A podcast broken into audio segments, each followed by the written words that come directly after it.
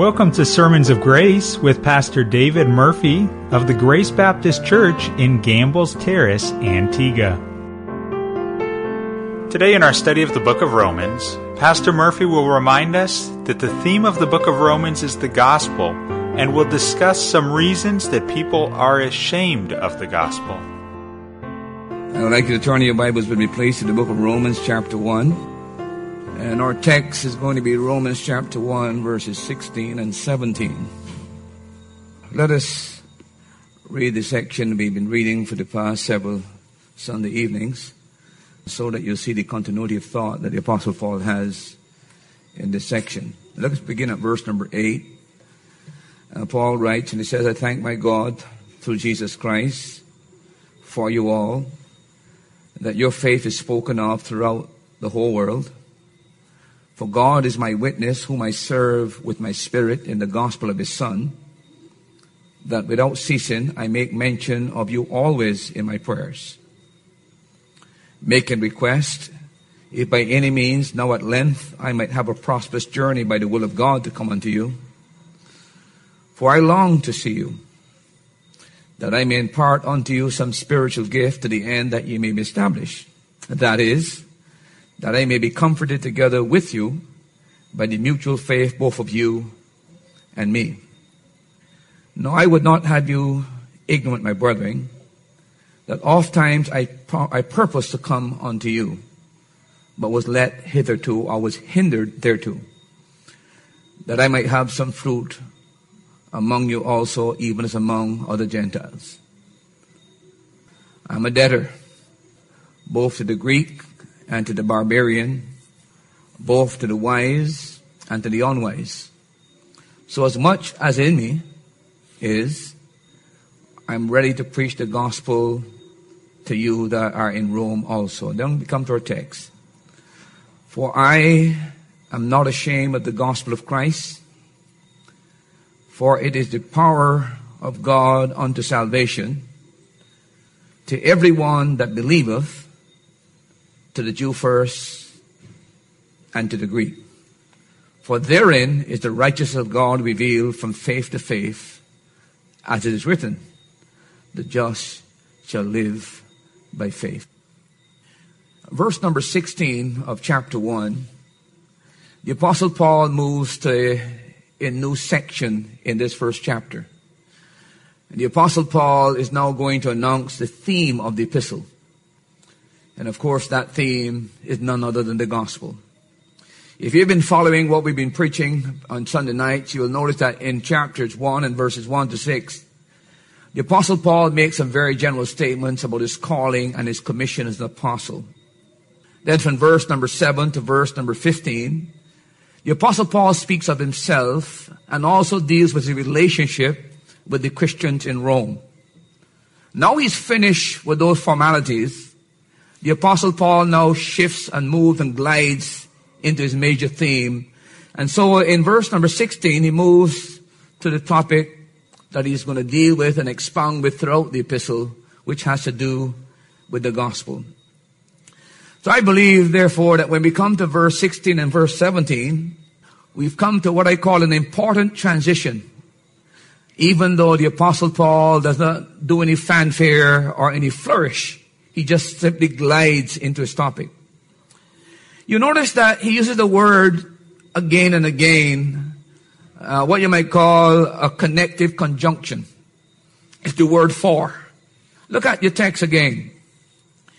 He says in verse 16, for what? I am not ashamed of the gospel of Christ. And then he goes on, he says, for it's the power of God unto salvation.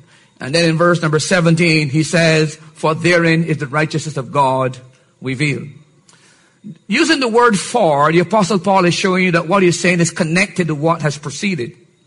But also using the word for again and again, three times in these two verses, Paul wants us to understand that what he's doing, he is logically presenting his theme, one step at a time. And uh, therefore, there is a very close connection between these two verses. And uh, in verse number 16, he takes his theme In verse number 17, the apostle Paul expands or the apostle Paul gives an exposition in greater details of what he says in verse number 16. You know, it is interesting when you look at the apostle Paul's style and method. You'll notice that the apostle Paul is always logical.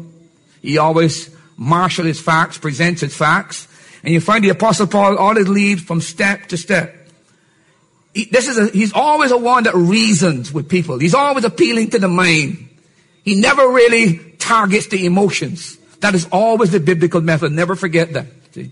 I've emphasized it again and again. I want to say it again. Any man that goes directly at your emotion, he rapes your emotions. And I want to say to you, he's vulgar when he does that. See? He must always appeal to your mind. And when you understand the truth, the ch- truth then appeals to your emotion. But anytime I begin to appeal to your emotion, I know what I'm doing. I'm manipulating you. See? But I can only do that for a short space of time. If the truth doesn't sink into the soul, no matter what emotions you have at that moment, they disappear very very quickly, like the dew when the sun rises in the morning. See, but that was not Paul's method. He's always logical, always sequential. Now, I've mentioned to you before that there are rare occasions when the apostle Paul is so overwhelmed by the truth he's presenting that the apostle Paul breaks into a sudden piano praise and he goes into what you might call a doxology. And then he catches himself and he goes back to his topic. You can't help that. Truth does that to you, see. This was Paul's supreme method. So he's logical, he's a thinker, and he's a person that is presenting precept upon precept, line upon line, and this is what he does in this particular section. Now you remember in the book of Acts, when we meet the apostle Paul on his missionary journeys, and you read that, you read these words that he reasoned with the Jews, alleging and proving that Jesus was the Christ. He didn't get in some emotional battle with them. He was always taking biblical truth, presenting that biblical truth and saying to them, logically, this is who Christ is. It's a marvel how the apostle Paul, and we must learn from him in this regard. So in verse 16, he announces his theme. In verse 17, he expounds his theme. And then in verse number 18 and following, he works out that theme in more greater details. Now I want to say something else uh, about these two verses. I want to say to you that these are probably two of the greatest verses in the Bible in terms of church history. And I'll tell you why. These are the verses that are responsible for what is called the Protestant Reformation. It is these two verses that changed the world It is these two verses that brought a monk called Martin Luther trying to find God, that allowed him to find God. It was his understanding of these two verses that today you and I are Christian. Think about it, there was no Reformation. Where would you be today, my friend? There'd be no missionaries. There'd be no churches that would send people around the world. But because he came to an understanding of these two verses and profoundly understood what they meant, it broke down his Catholicism that kept him in darkness for so many years. And he realized that what was needed was Christ and Christ's righteousness, and that alone would satisfy God. These are wonderful verses, and we need to realize how important they are in terms of the context of church history. But subsequently to Martin Luther, these verses were also the turning point in other people's life, like John Wesley. It was while reading the Martin Luther's introduction to the book of Romans that he himself heard these verses. And suddenly he said, I just felt something had happened to me. And Wesley was changed. Remember Wesley was traveling on the seas going to America to preach the gospel. And uh, what disturbed Wesley is that when he was on a boat, he met the Moravians. And there's a boat, there's a storm, the, the, the boat is about to, to, to sink, and Wesley is panicking, but the Moravians are singing. And he knew one thing. They had something he didn't have. And so he was wondering, what did he have? They had that he didn't have. And then it was only when he heard the reading of these, the, the introduction, the preface to, to Luther's Romans, that finally it dawned on him. What they had was the security that they were in Christ and Christ's righteousness. He was depending on his own righteousness. And suddenly, presto, the light opened, and he too was won by these two verses. So I am saying to you, these verses are the bottom, the rock bottom and the foundation of the Protestant Reformation. And uh, it is these verses that are against the Catholicism that exalts sacraments. They got seven sacraments and each sacrament gives you grace. And Luther believed that for a number of years. See, by taking the communion, by doing penance. All of these things are supposed to make Luther teach, but then he realized these things don't offer peace. They keep me in darkness. They can't save. And then he saw those verses and he realized that not his good works, not his good deeds, not his self-effort could ever give him a right standing before God. And so these are critical verses and important verses when it comes to evangelism. And I want to say to you, if you don't understand these verses and get a clear grasp of these two verses, and you attempt to do evangelism, either your message will be wrong or your method will be wrong. These are crucial verses when it comes to the whole matter of soul winning and evangelism. And so, uh, I want to begin to look at these verses and I want to just point out a few things about these verses. We just stay with verse 16 tonight. If not, we get all of verse number 16. The first thing that strikes me is the unusual and extraordinary way in which Paul puts those words in verse 16. Notice what he says, for I am not ashamed of the gospel of Christ. You ever ask yourself, why does he put it this way?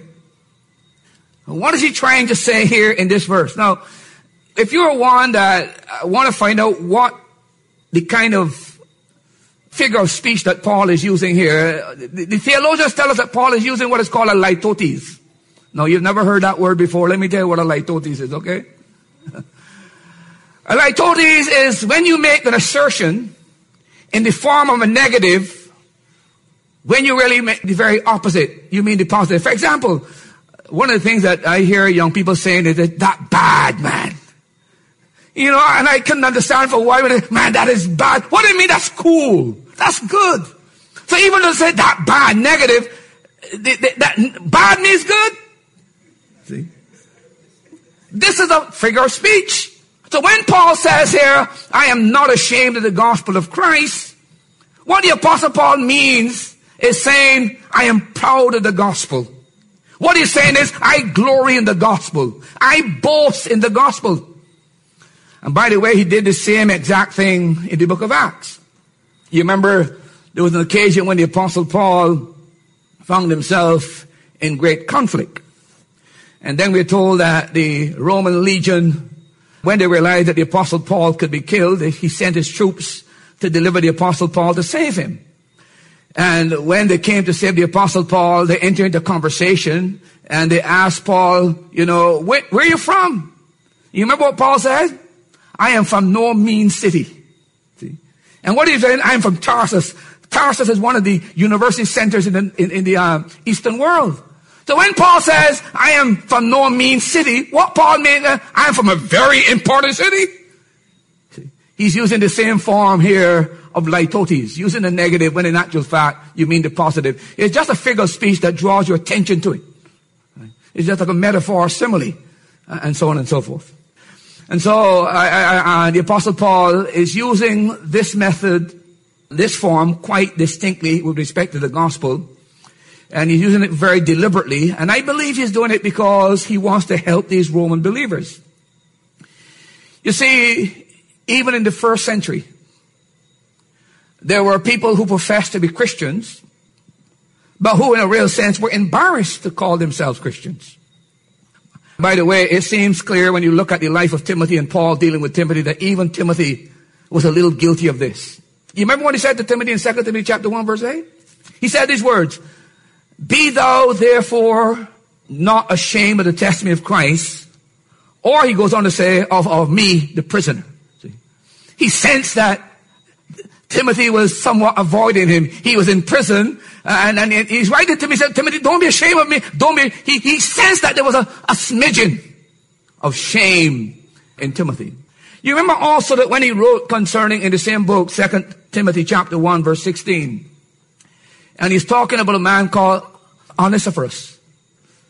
Remember the, the, the, greatest compliment that he could give to Onesiphorus is these words. He said these words. He sought me out very diligently and found me. And he oft refreshed me and he was not ashamed of my chains. You see, there were other people who knew that Paul was in chains in Rome. But they didn't want to go to the prison to say, I identify with Paul's cause. I associate with Paul. But Paul said, this young man sought me out. And the reason why, and he did me many favors. And the reason why, he was not ashamed of my chains. So shame is not something new. It was something that the first century church was faced with. And I believe that when the apostle Paul is writing, even though he said, I boast in the gospel, he puts it in this form because he is aware there's an element of shame about the gospel. And he wants to help these believers to deliver them for what he called the spirit of fear. And so that they would have a proper understanding of the gospel. Now, this brings me to one question. Why would anybody ever be ashamed of the gospel? Now that seems to me to be a very, very important question. And I regard to say to you that there are people who would boast and say, Pastor, I've never been ashamed of the gospel. I want to say to you, you've never understood the gospel if you say that. Because if a man truly understands the gospel and what the gospel teaches and how the gospel humiliates man, see, it doesn't exalt man. It brings man down to the point where man is totally helpless before God. It knocks all of his pride out of him.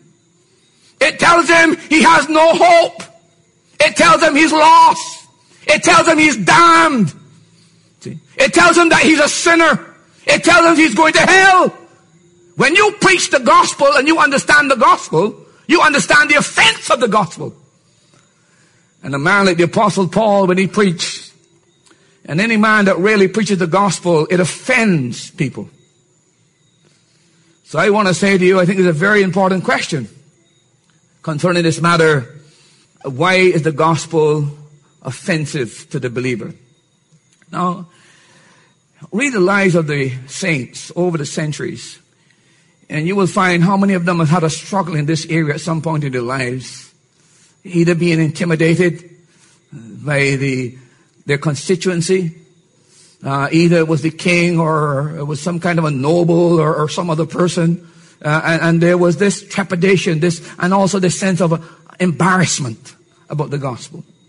Now, let me just tonight just take a little bit of time and just talk to you about this, this whole matter. Why the gospel, why people are ashamed of the gospel. Number one, I want to say to you that people find themselves as Christian ashamed of the gospel because the world ridicules the gospel. Christians sometimes feel ashamed because as far as the world is concerned, the gospel is nonsense. As far as the world is concerned, the gospel is folly. The gospel is a myth. This was very true in the early days. You remember Paul writing to the Corinthians? He says it very plainly and very, very bluntly when he says the gospel is a what? Is stumbling block to the Jews and what? Foolishness to the Greeks. Now when he said foolish to the Greeks, he means the cultural individual. The Jew is a religious man is a stumbling block to him because in his thinking, the Messiah could not be crucified. The Messiah is a great king. But when it comes to the cultural man who had embraced Greek thinking and Greek philosophy and Greek learning, it made no sense to them when Paul presented the gospel. The Jews hated it. The Greeks hated it. The Romans hated it. And the world has always hated the gospel and the world will always ridicule the gospel. And you know why the gospel is ridiculed by the world? Because of the message the gospel presents. And what is that message? That message is Christ. And remember, the Christ that the gospel presents is a Christ who was born in abject poverty. He was not born in a palace. He was born in a manger. Remember that this Christ is a Christ that was found in a stable. Remember that this is a Christ that was brought up in a little unknown village called Nazareth. Remind yourself also that this Christ was trained as a simple carpenter.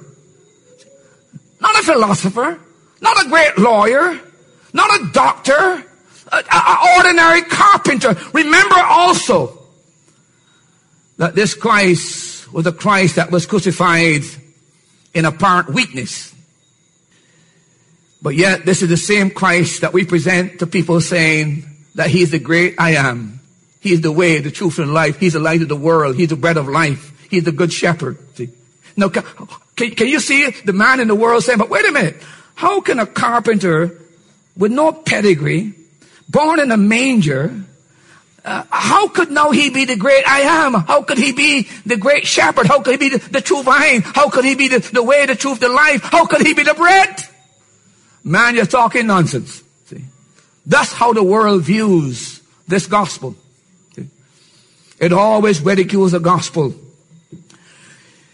And I want to say to you, imagine that Paul is preaching this gospel to Rome and when they asked the question, what did you say about this one? How did he die? He was crucified. And the Romans said, we crucified him. So how can he be our Lord? How can he be our Savior? We crucified him. We put him on the cross. And you're talking about he being a Savior? It makes absolute no sense to the world. That a man of this genealogy, this pedigree, this upbringing, that he would actually be the savior of the world. And I want to remind you this evening that when a man was crucified, he was only crucified because he was a common criminal. No Roman could ever be crucified. It was restricted. It was reserved for the worst criminals. So you are telling me a criminal on the cross, dying on the cross. You remember what the people said? When he was crucified?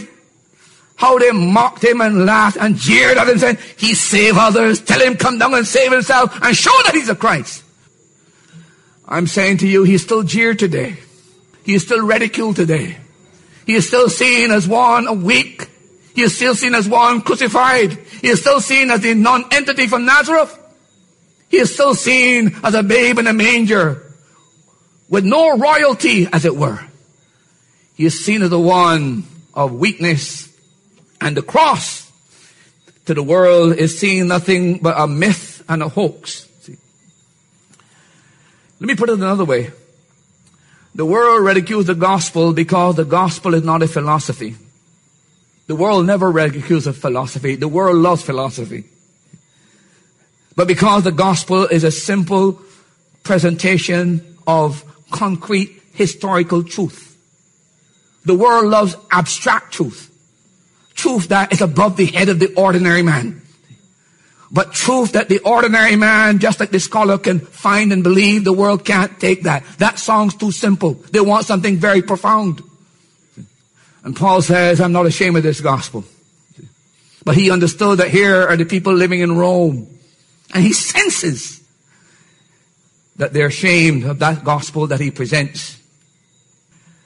You recall there's an incident of this of how human pride gets in the way of the simple gospel. You remember in the book of Acts, I think it's Acts chapter 17, Paul goes to Athens. You remember when the apostle Paul gets up to speak? You remember what they say? What shall this babbler say? and when he got up to speak, Paul began to talk about Christ and Christ's death and Christ's crucifixion and the whole thing got messed up. Everything, they just said, be done with that. Be done with it. Party broke up. Meeting broke up. This man is a setter forth of strange doctrine. We never heard anything like this. A crucified man. Man, tell us about Aristotle. Tell us about Plato. Tell us about Pythagoras. Do you come here with this nonsense about a man who died and was crucified and he's my savior? Listen. It said that Paul was mocked. And out of that incident, only two people got saved. And you find that Paul leaves Athens and he goes to Corinth and he's so depressed. See? So depressed. But you remember why it turned out the way it did? Go back to that section and find that when he got to Athens, you find that when Paul is speaking, the audience are two groups. They're called the Stoics and the Epicureans. Now you got Epicurean over there. But you know why they call it Epicurean? The Epicureans were a philosophy that believed that the highest good was pleasure. That's why the word Epicurean is used pleasure. Come over there and buy everything you want. I'll fill you. I'll fill your belly. I'll fill your tummy. I'll fill you to the bone. Oh, That's why they use the word Epicurean. It has to do with the philosophy of pleasure. The Stoicism was the very opposite of that. They believed that you, you, the highest good was just to grin your teeth and bear it and tough it out and don't give in to the flesh. But Paul didn't preach that. Paul? Preached Christ and Christ crucified. And they said, nonsense. Tell us about pleasure. Tell us about being a stern. Tell us about something we gotta do, man. Do. Paul said it's already done. The cross is this already done. See? The world is ashamed of the gospel. And believer is ashamed of the gospel because the world ridicules that gospel. And I believe the apostle Paul understood very clearly of the danger of being in a place like Rome. And the believer is ashamed of him and ashamed of his gospel. So that's the first thing I would like to say. Secondly, I want to point out to you the reason why I believe also that people are ashamed of the gospel is not only because the world ridicules the gospel, but number two, often we're ashamed of the gospel because of our location. The place where we are. And the place where we are kind of sets the, the tone and the ambience and the atmosphere of how, if we feel comfortable or not comfortable, or hostile or acceptable or affable. I want to remind yourself that these believers are in Rome. And what is Rome? Rome is the great mistress of the world. Rome is the imperial city. Rome is the seat of world government. Rome is the capital of the then world. Rome is the place where they got the pantheon of gods. There is Zeus. There is Cupid with his arrow. There is Venus, the god of love. I mean, we got our own gods. See, we got these gods and you come here to tell us about a, a man that was crucified on a cross. Dead man. We put him on the cross and you telling us we must now turn around and believe in him that he's the savior? No, it was the atmosphere, the ambience in Rome that was so pressuring these believers that they had a sense of, of shameness. And Paul has to write to deal with this matter. But also remember that Rome is where all the great people came from. Why do people go to New York and London and Paris? Rome is like the London and Paris and New York of those days, where all the great people would be. But of all the people you come and talk about, it's a stupid little Galilean from a place we don't know. Tell us about great men. See? But Paul didn't come to talk about great men. He came to talk about a crucified Christ. See? And that must have been terribly embarrassing. See? It all had to do with the place. And remember that Rome was also the place of pomp and ceremony. The splendor of the imperial palaces were there. And Rome was known for its historians, its Tacitus. It's also known for its poets and also for dramatists and those who do theatrics. And then, of course, you know about Roman philosophers. See? Man, tell us about somebody important. See? And Paul was aware of it.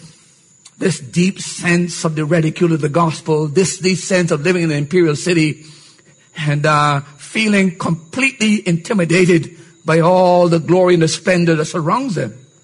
And so they're tempted to be mute and silent about the gospel. And Paul says to them, I'm not ashamed of the gospel. You shouldn't be either. See? That's what Paul is saying to these believers.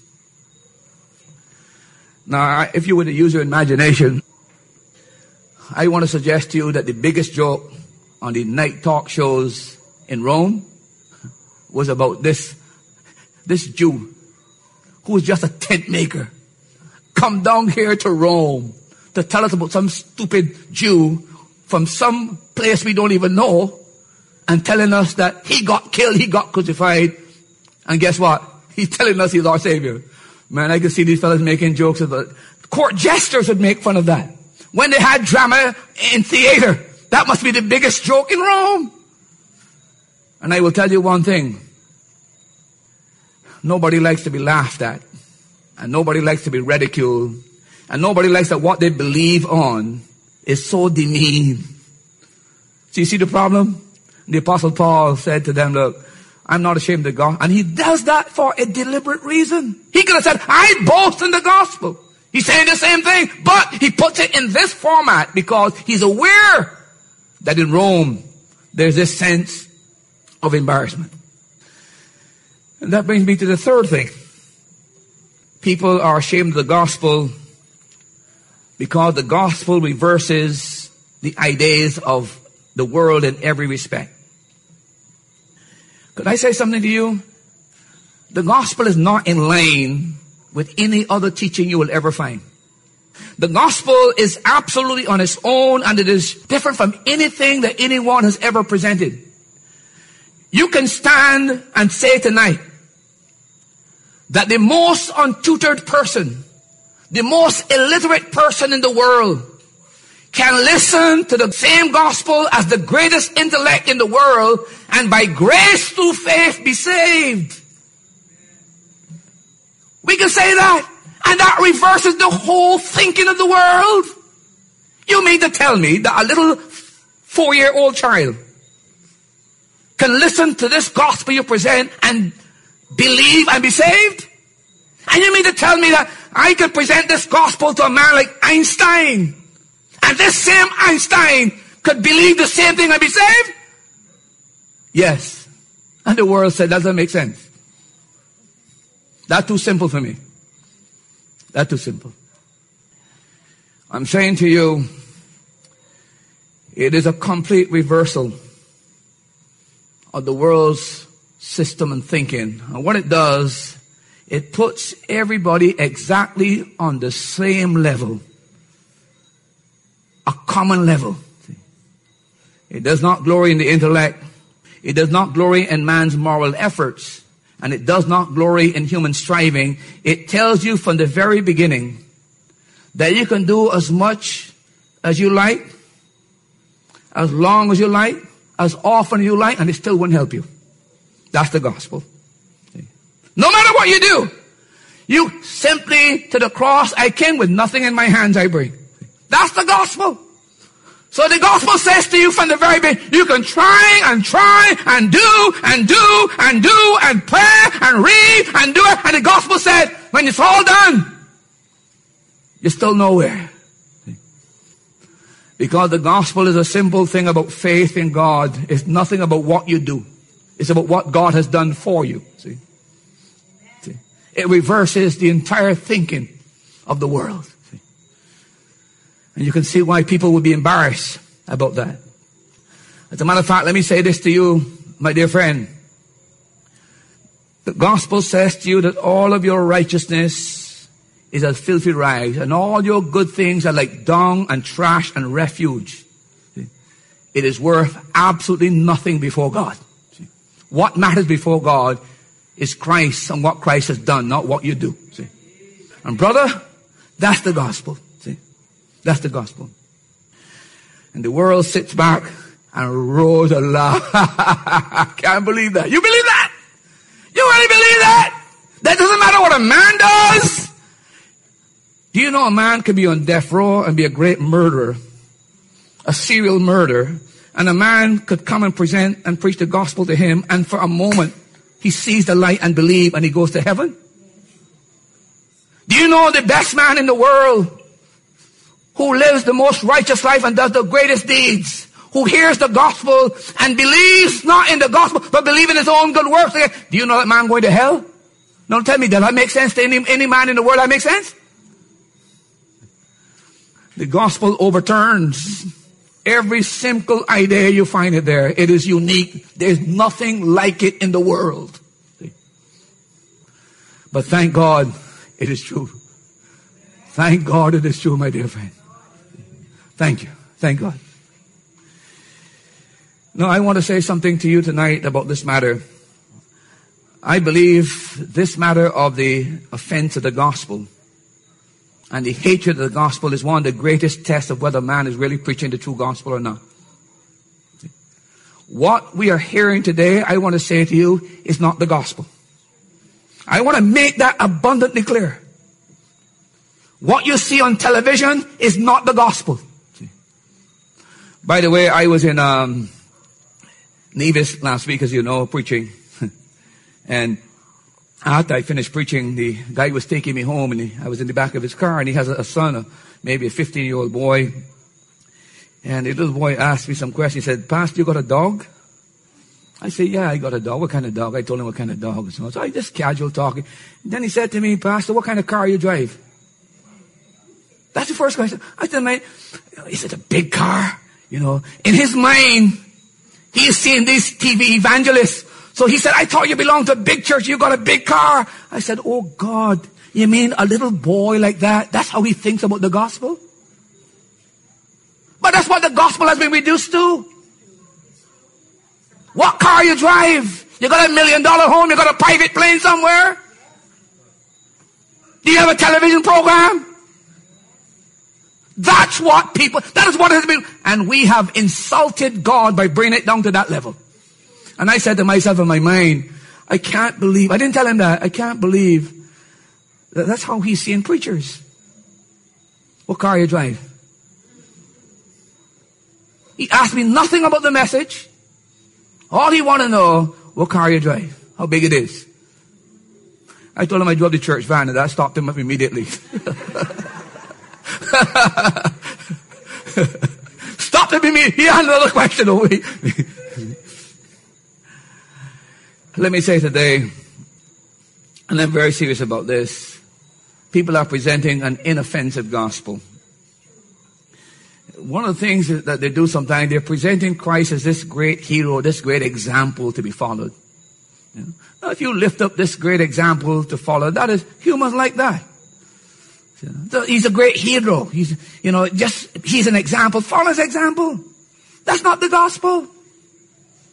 I repeat, that is not the gospel. And then when that doesn't work, they say, you know, follow this Christ because he has the most beautiful teaching in the world, the Sermon on the Mount. They say that it is a masterpiece of social justice and equality. Who doesn't like that kind of lingo? And then the worst of all is this. They're preaching today, come to Jesus because you solve all your personal problems. I want to say to you, that is not the gospel either. You see, Christ has presented this great super psychologist.